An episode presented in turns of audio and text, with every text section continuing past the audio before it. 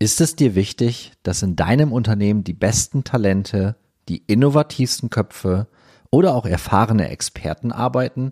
Ganz sicher, denn der Mensch steht im Mittelpunkt. Ist es einfach, diese Menschen erst für sich zu gewinnen und dann auch noch zu halten? Sicher nicht. Das ist richtig harte Arbeit. Ich verrate dir jetzt, wie ganz viele Life Science Unternehmen seit neuestem das volle Potenzial bei der Personalgewinnung ausschöpfen und wie sie die ganze Kraft ihres Teams entfalten. Sie arbeiten mit LAM HR zusammen. Bei LAM HR steht der Mensch hinter dem CV im Mittelpunkt. Bei LAM HR ist die einzige KPI, wie viele Menschen sie glücklich gemacht haben. Gründerin Katrin Lamm und ihr Team können Direktvermittlung, Arbeitnehmerüberlassung und ziemlich innovativ und richtig cool für Gründer Startup HR Empowerment. Mehr über die Expertise, Philosophie mit dem Menschen im Mittelpunkt und Services der Life Science Personalberatung findet ihr unter www.lam-hr.de. Schaut auf der Website von LamHR vorbei oder hört rein in meine Podcast-Folge 99. Da war die wunderbare Gründerin und Working Mom Katrin Lamm zu Gast. Eine absolute Hörempfehlung. Guten Morgen aus Mannheim-Seckenheim. Mittlerweile äh, das berühmteste Tonstudio hier ähm, in der Gegend. Und ich begrüße heute Morgen die Steffi Balloff. Guten Morgen erstmal. Einen wunderschönen guten Morgen aus dem Thüringer Wald. Thüringer Wald, erklär uns mal eben, wo bist du da genau? Also ich sage immer, ich habe ja viele internationale Kollegen, mit denen ich arbeite und denen sage ich immer, wenn ihr vor der Deutschlandkarte steht und genau in die Mitte zeigt, dann sind die Chancen sehr hoch, dass ihr quasi bei mir vor der Haustür landet. Und ja. genau so ist es. Also ich sage immer in der Nähe von Erfurt, weil das die größere Stadt ist. Es ist aber jedoch weiter westlich noch, aber mitten im Thüringer Wald. Das bedeutet auch, wir haben heute am 1. Dezember schon richtig viel Schnee. Also wer ah, will, ja, am Wochenende machen wir uns die Skilifte auf. Also wer Bock hat, wachst die Snowboards. Hier geht's ab. hier noch so gar nicht. Wir haben heute ein, ähm, ein schönes Grau in Grau hier in, in Mannheim, aber tatsächlich vorgestern als ich meine Tochter zu, zur Kita gebracht habe, auch die ersten Schneeflocken. Wir nehmen ja den Podcast am 1. Dezember auf, wie du sagst. Und äh, ich habe im Vorfeld auch mal geschaut, wo Brotterode heißt, glaube ich, der Ort, wo du ja, bist. Ja, genau. Habe ich im Vorfeld noch nie gehört und habe dann auch mal schnell auf Google Maps geschaut und auch gedacht, wenn ich da einen Pfeil reinbaue, dann ist das ja. quasi einmal wirklich genau in der Mitte von Deutschland. Bin ich auch noch nie gewesen in der Ecke. Muss ich auch ändern lohnt sich wirklich. Also mich hat es ja der Liebe wegen hierher verschlagen. Ich komme ja nicht von hier, aber mhm. es hat sich auf aller, auf allen Ebenen gelohnt. Jetzt haben wir beide, Steffi, tatsächlich ähm, ein, zwei Gemeinsamkeiten. Also nicht, dass wir, nicht nur, dass wir denselben Vornamen tragen, ja, also einmal das. Aber das zweite ist aber auch, dass wir beide ein Stück weit mit 3P in die Weltgeschichte reingehen. Bei mir ist es Papa, Podcaster, Personaler. Das Ganze könnt ihr auch, ich werde es in die Shownotes packen. Ich war nämlich auch bei der Steffi zu Gast vor kurzem.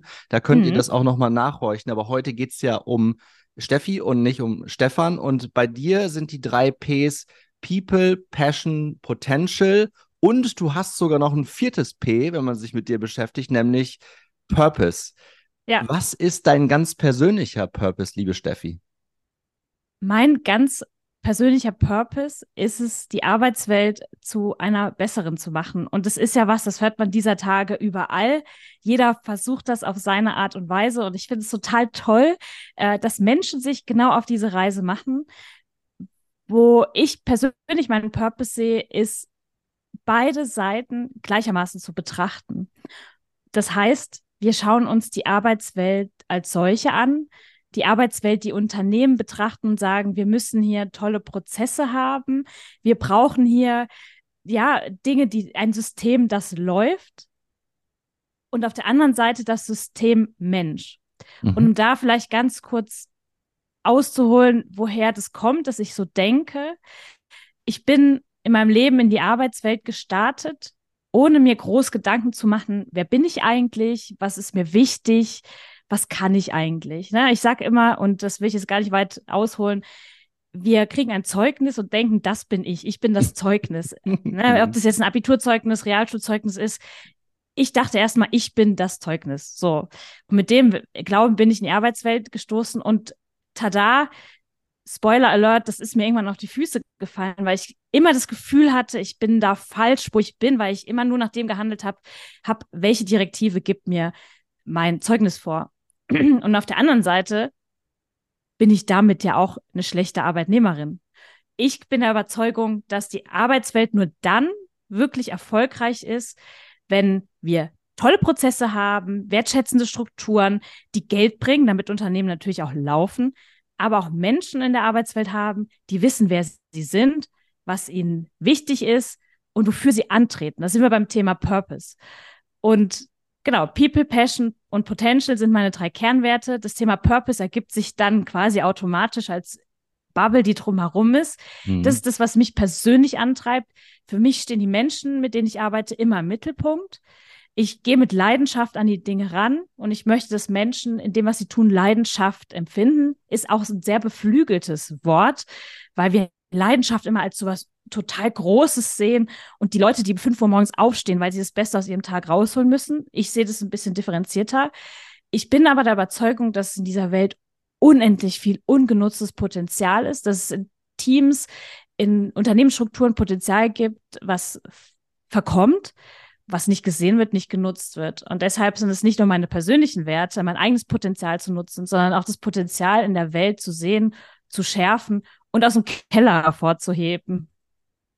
Wow, wow, wow, wow. Da, da hast du also äh, nicht nur, dass das mit, mit mir und mein, meinen persönlichen Werten ein Stück weit auch, auch resoniert ähm, und ich da voll drauf abfahre, sondern das ist ja auch eine irre komplexe Aufgabe, die du dir da gestellt hast. Ähm, was ist denn der, wenn du mit, mit Kunden, mit Firmen, mit Menschen arbeitest, was ist denn aktuell im Jahr 2023 der Status quo aus deiner Sicht? Also wie weit sind wir noch von deiner idealen Arbeitswelt entfernt oder ist das etwas, was ein bisschen visionär ist und was wir beide wahrscheinlich gar nicht mehr erleben werden. Wir werden es hoffentlich noch erleben und wir sehen es schon ganz im Ansatz. Aber wir kommen ja aus einem sehr gebeutelten Jahr. Wir haben sehr viel erlebt. Es gibt sehr viel Veränderung. Letztes Jahr fing es schon an. Und da gibt es wieder die persönliche Ebene. Jeder hatte plötzlich einen viel höheren Strombetrag, den er monatlich zahlen musste. All das, was makroökonomisch passiert, betrifft uns ja auch als Mensch, aber auch die Unternehmen. Und wir kommen aus einem Jahr, was für viele Unternehmen nicht einfach war. Und wir sprechen natürlich auch von Selbstständigen, die ein hartes Jahr hatten. Aber wenn wir auf die Unternehmen blicken, ist ja viel Veränderung in der Luft und viel durchgesetzt worden. Und wenn wir jetzt am Ende des Jahres, jetzt haben wir heute den letzten Monat des Jahres gestartet, blicke ich auf eine Arbeitswelt zurück, die müde ist. Müde von Veränderung. Ähm, viele Unternehmen sind durch riesengroße Transformationen gegangen, die eventuell auch zur Folge hatten, dass eingespart werden musste. Und mhm. ich glaube, wenn man jetzt diese Buzzwords raushaut, denken viele Menschen sich jetzt Ende des Jahres, lass mich einfach in Ruhe. Und das nennt man ja so Change Fatigue, mhm. das, was sich so ergibt. Und das, daraus ergeben sich für mich auch so diese wichtigen, wichtigen Faktoren, die es in Zukunft braucht. Wir werden nie wieder aus dieser Spirale rauskommen, dass Veränderung immer bei uns ist. Und wir Unternehmen und wir, wir schieben diese Verantwortung oft auf die Menschen, sagen, ihr müsst resilienter werden. Mhm. Veränderung ist überall so. Wir müssen uns dran gewöhnen. Gewöhnt euch lieber dran aber natürlich auch zu verstehen, was kann ich als Unternehmen, was kann ich als Führungskraft, was kann, können wir im Personalmanagement dafür tun, dass wir diese Menschen, die müde sind am Ende des Jahres, die durch die nächste Veränderung getragen werden, die wissen, nach der einen Veränderung kommt die nächste, dass wir diese stärken und mitnehmen auf diese Reise, dass sie vielleicht am Ende des nächsten Jahres sagen, ey, dieses Jahr haben wir echt sau viele Veränderungen wieder mitgemacht, aber es war gar nicht so hart, wie dieses Jahr. Was nicht heißt, dass wir nicht sagen dürfen, ey, ich bin einfach froh, in meinen Weihnachtsurlaub zu gehen. Mhm. Und mhm. da sind wir beim Thema, da haben wir ja auch drüber gesprochen, als du bei mir im Podcast warst, da sprechen wir nur vom Menschen. Da geht's auf der Ebene gar nicht mehr drüber, haben wir jetzt einen Prozess, wo wir die KPIs zu 99 Prozent erhalten. Ja, die braucht's auch. Aber in erster Linie braucht es den Menschen, der stabilisiert ist und der weiß, wohin die Reise geht. Ja, und das ist auch dann wieder dein Wert People, ne? der Mensch im Mittelpunkt.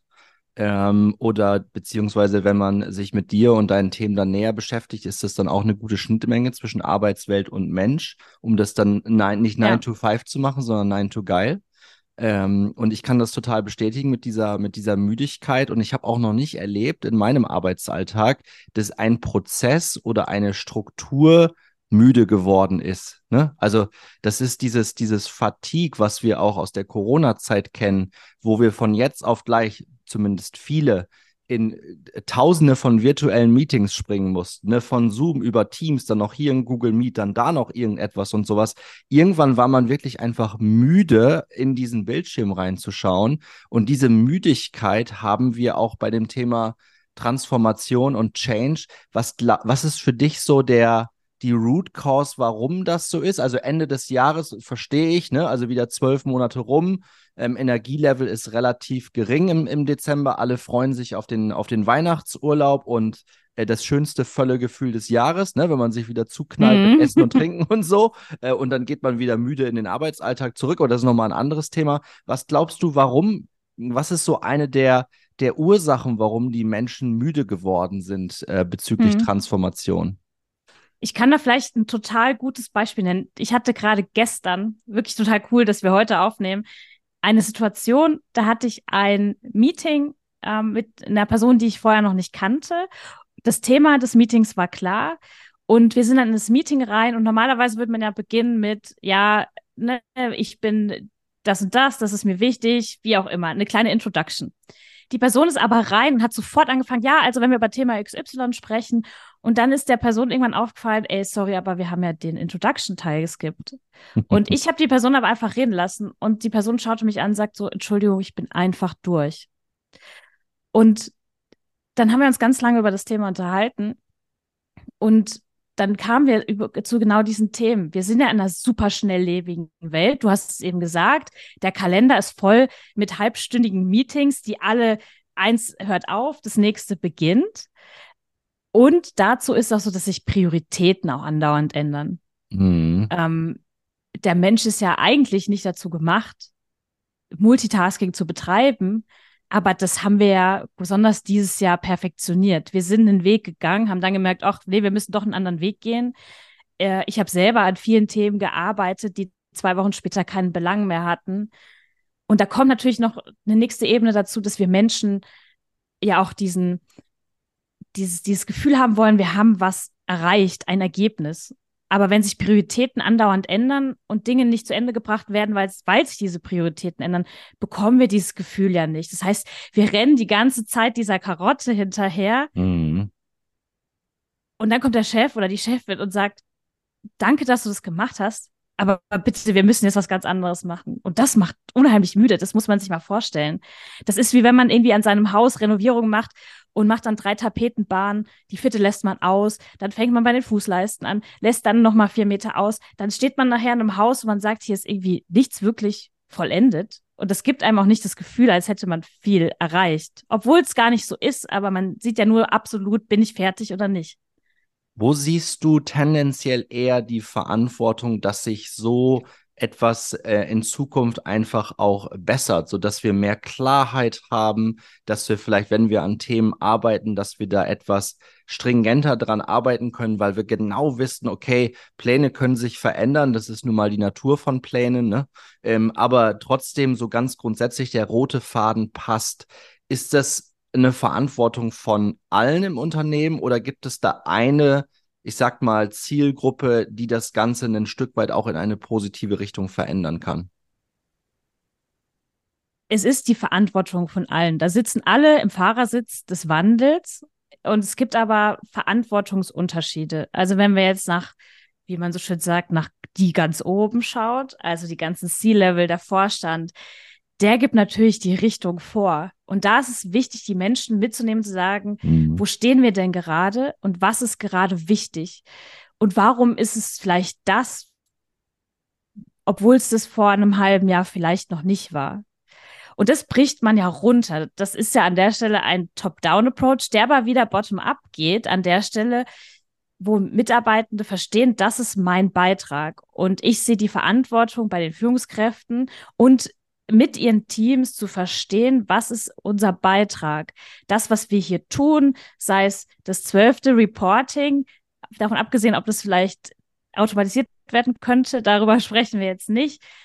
warum braucht es das? Und was ist der Beitrag zu dem, was gerade wichtig ist? Und ich glaube, wenn wir verstehen und also wenn wir zum einen verstehen, was ist unser Beitrag, die Arbeit, die ich leiste, wie trägt die dazu bei, dass in dieser Kürze der Zeit, wo diese Aufgabe präsent ist, eine, einen Wertbeitrag leistet, kann ich mich viel besser damit anfreunden, zu sagen, ja, okay, das war jetzt für zwei Monate so, aber cool, ich habe den Beitrag geleistet. Ich glaube, das fehlt an der Stelle noch, weil man den Leuten irgendwie Aufgaben auf den Tisch schmeißt, sagt, wir brauchen bis übermorgen genau diese Zahlen, aber die, die Person ja. versteht nicht genau, ja. was ist der Beitrag. Und da sehe ich auch die Verantwortung, bottom-up zu sagen, aber wofür ist es denn? Weil wir sind ja alle kleine Zahnräder in einem großen Konstrukt, das dürfen wir nicht vergessen. Jeder macht auf seine Art und Weise, leistet jeder, jede Person ähm, ihren Beitrag. Ja, das, ich glaube, das ist, das ist wichtig, diesen Kontext herzustellen. Ähm, und du hast es gesagt, ich glaube, wir müssen auch davon weg, dass wir, du hast es natürlich auch so beschrieben, oben und unten. Ne? Also klar, es gibt eine Konzern, es gibt eine Unternehmensspitze, die ein Stück weit Guidance gibt und die Richtung vorgibt. Das ist auch völlig legitim, weil das auch etwas ist, was gar nicht alle Mitarbeitenden auch wollen. Ne? Also es gibt genügend Mitarbeitende, die sagen, ich habe hier meinen Job, der ist abgesteckt von da bis da, das mache ich super gerne, ich verstehe, mhm. was ich hier tue. Ähm, aber immer wieder diese Connection, diese Verbindung auch zum, zum Unternehmenspurpose zu haben. Ne? Da scheitert es und das, die Beobachtung habe ich tatsächlich auch und das ist auch vollkommen Hupe, ob das kleinere Organisationen sind, also bis zu 300, 300, 400, 500 Mitarbeitende oder auch riesengroße Konzerne, weil in riesengroßen Konzernen kannst du es über die Führungsebenen dann bauen. Und du hast einen Punkt genannt, der, glaube ich, elementar wichtig ist, wo wir alle dran arbeiten können. Und das ist transparente Kommunikation in alle Richtungen. Ähm, ja. Und das funktioniert leider eben nicht. Mein, also meine These ist, das funktioniert, ich bin gespannt, wie du das siehst, Steffi, aber meine These ist aktuell, wir haben in den in den Spitzenämtern, im Top-Management, lass es uns mal so, so sagen, haben wir tatsächlich Menschen arbeiten, die sehr von ihrem eigenen Ego getrieben sind und die weniger das große Ganze sehen. Das sind natürlich nie alle, ne? Ich möchte jetzt nicht pauschal allen Führungskräften auf die Füße treten. Das ist nicht meine Art, aber grundsätzlich sehe ich, dass vieles von Macht und Ego getrieben ist und dann wenig Zeit und auch wenig Verständnis dafür bleibt, ja, warum soll denn jetzt Stefan und Steffi da unten verstehen, warum ich dieses Reporting brauche? Ich brauche das halt. Warum machen die nicht einfach? Siehst du das ähnlich oder hast ja. du eine andere Perspektive? Nee, ich sehe das ähnlich und ich gehe sogar so weit, dass ich sage, dass vielen, wie du sag, sagst, äh, Spitzenämtern die Bodenhaftung fehlt. Mm. Ich sehe ganz oft Kommunikation und ich frage mich, hat es irgendjemand durchgelesen, bevor das irgendwie rausgegangen ist? das erweckt natürlich in den Mitarbeitenden, die weiter weg davon sind, das Gefühl, dass sie gar nicht verstanden werden. So, und es fängt ja bei so ganz banalen Sachen an. Also, ne, wenn jetzt eine Kommunikation kommt, wo sagt, ja, ist voll das harte Jahr und so, alles wird teurer, Inflation, wir mussten so viel Stellen streichen, aber hey, life goes on nächstes Jahr, ne, Ärmel hoch und es geht weiter, ja, ja. dann fühlt sich der Mitarbeitende, der das liest, überrumpelt, abgehängt. Und es fängt ja schon bei so ganz platten Gedanken an wie, ja, die Person da oben braucht sich ja um Geld keine Sorgen zu machen. Der ist es scheißegal, welche Nachzahlung vom Stromversorger kommt. Mhm. Der ist es total egal, dass Weihnachten ansteht und 45 Familienmitglieder irgendwie Geschenke brauchen.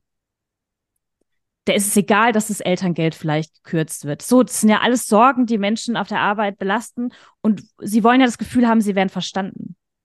Und ja, das Gefühl zu haben, die Person, wie man so auf Englisch sagt, walk a mile in my shoes, also sich auch mal in die Schuhe zu stellen, sagen, mhm. was bewegt denn die Leute da unten? Und da fehlt, um da deine Frage zu beantworten, ganz deutlich oft die Bodenhaftung in der scheinbar so transparenten Kommunikation. Ich nenne das Empathie und Einfühlungsvermögen, was du mit Bodenhaftung meinst. Ich glaube, wir meinen das Gleiche. Ja. Und das und Wort Empathie ist ja auch so, also ja das ist so das nächste Buzzword, so wir müssen empathisch sein. Äh, wir müssen empathisch als Führungskräfte werden oder wir sind es und müssen es noch weiter ausbauen. Und ich sage so, nee, nee, also da sind wir noch nicht mal bei 10 Prozent, dass es verstanden wurde, was es heißt.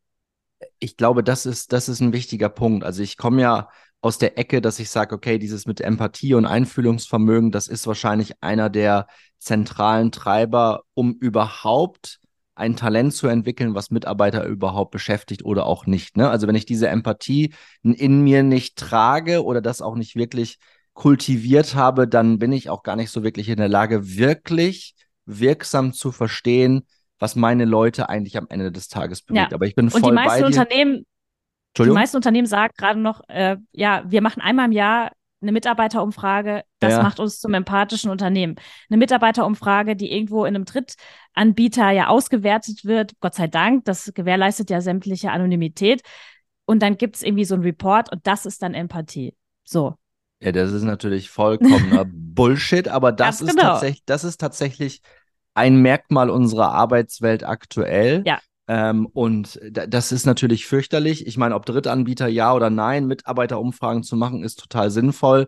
Aber wenn die Mitarbeiter dann das Gefühl haben, dass nur die Ergebnisse präsentiert werden und dann konzentriert man sich vielleicht auch nur auf den einen Wert, der wirklich gut ist und nicht auf die drei, vier, die richtig in die Grütze gegangen sind, dann macht das Ganze auch keinen Sinn. Ne? Und das ist oftmals der Fall, ähm, wenn Menschen mit wenig Empathie in Unternehmensspitzen unterwegs sind, äh, denen ist das dann, also das ist dann quasi so ein Prozessschritt. Ne? Ja, wir machen jetzt eine Umfrage, dann kommt da was dabei raus und dann machen wir was mit den Ergebnissen und ja, okay, dann kommunizieren wir das halt. Aber den wirklichen Zweck dahinter, also dass man gegebenenfalls einfach das, das Umfeld, die Arbeitsumgebung für Mitarbeitende wirklich besser strukturiert, die Rahmenbedingungen anpasst, das spielt für ganz viele dann halt gar keine Rolle, ne? Und dann ist es halt so, und dann ist auch schon wieder das nächste Thema auf der Agenda, ne? Dann sind wir schon wieder in diesem Hamsterrad unterwegs. Ah, Stefan, nee, das können wir jetzt nur beim nächsten Mal besprechen. Ähm, ich habe in fünf Minuten den nächsten Call. Ich bin heute back to back und dann denke ich mir, Ja, ganz genau. oh, Freunde, das ist, ähm, tackert euch bitte eure Kalender doch nicht so voll. Also wenn ich mir meinen Kalender anschaue, gut, bei mir ist das jetzt im Dezember 23 ein bisschen was anderes, weil, wie viele jetzt wissen, ich von meinem Job auch freigestellt bin bis Ende des Jahres. Das heißt, meinen Kalender fülle ich mir gerade selber. Aber um auf das zurückzukommen, was du eingangs auch gesagt hast, so die Frage, wer bist du eigentlich wirklich? Und dass wir natürlich nicht unser Zeugnis sind, das ist ja total nachvollziehbar. Aber viele denken sich das, wenn da drin steht, ich kann das gut und das nicht gut, dann nehme ich das für bare Münze. Ich habe mir immer die Frage gestellt, wie viel Zeit möchte ich von meinen 40 Stunden, für die ich bezahlt werde, ich sage das bewusst so, weil ich deutlich mehr mache, beziehungsweise auch mal weniger, je was gerade anfällt, ne, sehr Mhm. flexibel. Aber in allererster Linie bin ich doch Führungskraft. Das heißt, ich möchte für meine Leute da sein. Und deswegen habe ich immer Minimum eine Stunde pro Woche, was meistens total ausreichend ist, erstmal für meine Leute reserviert. Und die wissen auch ganz genau, dass sie auch 24-7 sich melden können. Macht es jemand? Nee, nicht wirklich, weil die wissen ja auch ganz genau, okay, den Stefan jetzt am Samstagnachmittag anzurufen, macht keinen Sinn, weil da guckt der Fußball. Ja, also das, das, das kriegt man ja raus, indem man mit seinen Leuten auch interagiert. Aber viele sehen das zu mechanisch und da bin ich wieder beim Ego. Ähm, die, die treiben halt nur ihre Themen voran ne, und denken sich, da ist der Mensch nicht Mittelpunkt, sondern Mittel zum Zweck. Und das ist total gefährlich. Also, um nochmal Hm. auf das Thema Mitarbeitendenumfrage zurückzukommen. Wer sitzt denn dann letztendlich am Tisch und guckt sich die Ergebnisse an? Das sind die Leute, die, wie du sagst, ein riesiges Ego haben. Und was hat ein Ego zur Folge? Filter. Also ich sehe die Welt ja nicht, wie sie ist, sondern ich sehe, wie ich sie sehen will, damit ich entsprechende Ziele erreichen kann. Ja. Und das ist ja das Gefährliche. Und deshalb ist es wichtig zu überlegen, wer guckt sich diese Ergebnisse an und leitet aus einer neutralen Perspektive, die nicht davon getrieben ist, Ziele, persönliche Ziele, Ziele, die im System für einen persönlich stehen, äh, da, die zu erreichen und durchzudrücken. Und dann kann die Umfrage so ehrlich beantwortet sein, wie sie will. Wenn diese Filter draufkommen, ist ja Ergebnis ausgeschlossen. Gen genau so ist es, weil diese Ergebnisse werden ja meistens im Vorfeld auch gar nicht definiert. Ne? Also eine Mitarbeiterumfrage ist auch ein Mittel zum Zweck, ein gutes ja. Mittel, ein, ein werthaltiges Mittel, wenn man es gut macht, egal ob Drittanbieter oder direkt. Anonymität ist ein wichtiges Thema. Nichtsdestotrotz, das kann man auch ohne Drittanbieter bauen. Ähm, Habe ich auch schon ganz oft gemacht und, und die Leute waren trotzdem, die waren begeistert von diesen Umfragen, weil relativ einfach und pragmatisch. Du hast aber vollkommen recht ich gucke da anders drauf als du und ich habe andere, gegebenenfalls andere Ziele auch als die Mitarbeitenden. Ne? Deswegen ist mein Ansatz immer, wenn wir sowas machen oder ich sowas organisieren soll, hey Leute, wa was soll denn am Ende anders sein als vorher? Wollen wir nur ein reines Ergebnis haben oder wollen wir hier wirklich an so ein paar Strukturen mal so richtig dran? Weil dann ist das wie eine Wurzelbehandlung. Das tut dann für einige richtig weh, ne? Und das wollen die Leute nicht wirklich. Und deswegen habe ich, habe ich so eine Hassliebe zu Mitarbeiterbefragung, weil ich genau weiß, je nach Organisationsstruktur und je nachdem, was alles schon in dem Bereich falsch oder richtig gelaufen ist, gehen die Leute an so eine Umfrage dran und sagen danach, komm, scheiß drauf, die nächste Umfrage. Und das ist das Ding. einfach durch. Ja. Und das ist das, das ist so ein Hop- oder Top-Ding, ja. Mitarbeiterumfragen, weil man kriegt, Gott sei Dank, erstmal einen Vertrauensvorschuss. Anonymität gewährleistet, mein Manager kann daher nicht rausfinden, ich habe das geschrieben, ich gebe das ein, ich nehme mir die Zeit in meinem vollen Tag und beantworte diese Fragen ehrlich, äh, nutzt vielleicht auch noch das Freitextfeld total gut und schreibt rein, hey, das ist voll schlecht gelaufen, das mhm. vielleicht besser. Und mhm. dann merke ich so Monate später, damit wurde ja nichts gemacht. Es wurde einmal, gab es eine Kommunikation, wo drin stand, hey Leute, wir haben gesehen, es gibt ein paar Baustellen, aber dann ist nie wieder was passiert. Mein Vertrauen verschwindet. Und dann die nächste Umfrage mache ich noch so halbherzig. Und bei der übernächsten überlege ich mir schon, mache ich da überhaupt noch mit? So, und dann ja. ist der Drops gelutscht. Ja, dann ist er tatsächlich gelutscht. Ich gucke ein bisschen auf die Uhr, Steffi. Wir haben es im Vorfeld schon gesagt, wir könnten wahrscheinlich über die einzelnen ja. Themenfelder ganz viele und eigene Serien bauen. Ich würde aber gerne zum Ende der Episode äh, dich nochmal bitten, wie können wir denn jetzt, wenn jemanden aus meiner HR-Community das wunderbar gefallen hat, wie du an die Themen herangehst? Wir sind ja wirklich, fliegen ja in meinem Podcast dann immer auch so ein bisschen an der Oberfläche rum. Ich finde trotzdem, dass gut herausgekommen ist, vor allen Dingen, warum und wie du die Dinge machst. Wenn wir mit dir jetzt in Verbindung treten wollen, wie, wie, wie kommen, müssen wir zu dir nach Thüringen fahren oder geht das auch anders? gerne nach Thüringen kommen, aber das muss nicht sein. gerne, du hast sie ja erwähnt, auf meiner Homepage stephanie.balloff.de steht auch nochmal alles, über das wir gesprochen haben. Und wer Lust hat, sich auch bei LinkedIn zu vernetzen, da bin ich auch mit äh, Stefanie Balloff als meinem Klarnamen natürlich vertreten. Und genau, darüber hinaus habe ich ja, wie du auch gesagt hast, einen Podcast, Nein to Geil heißt der, da sprechen wir genau um äh, über diese Arbeitsweltthemen, Karriere, Selbstent für äh, Selbstent jetzt habe ich das Wort vergessen, Selbsterfüllung und Selbstverwirklichung. Ja. Und äh, genau, da, das sind so die drei Hauptangelpunkte, an denen man mich regelmäßig findet und antreffen kann. Und diese Anker packen wir natürlich alle in die Show Notes. Das heißt, ihr braucht nur auf einen Link klicken und ich kann den Podcast von der Steffi, Nine to Geil, tatsächlich auch nur empfehlen. Nicht ausschließlich, weil ich dort auch zu Gast war, ähm, Aber es ist eine tolle Folge geworden, die muss ich an der Stelle auch nochmal äh, betonen. Ja, das war eine, das war eine richtig coole Episode. Ähm, du hast das wahnsinnig gut gemacht, deswegen empfehle ich dich auch gerne als Podcasterin. Das mache ich nicht bei allen, weil da trennt sich die Spreu tatsächlich vom Weizen, was das angeht mittlerweile. Ähm, aber horcht mal rein, da werden auch ganz andere Themenfelder als bei mir noch beleuchtet. Deswegen hier die ganz klare Empfehlung zum Ende im Jahr Club Podcast Haut euch Nein to Geil mit der Stefanie Balloff rein. Ich bedanke mich bei dir. Ähm, danke für, Dank für, deine Zeit, für deine Impulse und ähm, ich hoffe, wir bleiben im Austausch und das mit dem Rodeln bei euch da in der Ecke, das überlege ich mir jetzt mal. Ich glaube, Marlene hätte da schon Bock drauf. Ja. ja. Vielen herzlichen dir. Dank an dich, Stefan. Danke. Tschüss zusammen. Ciao. Ciao.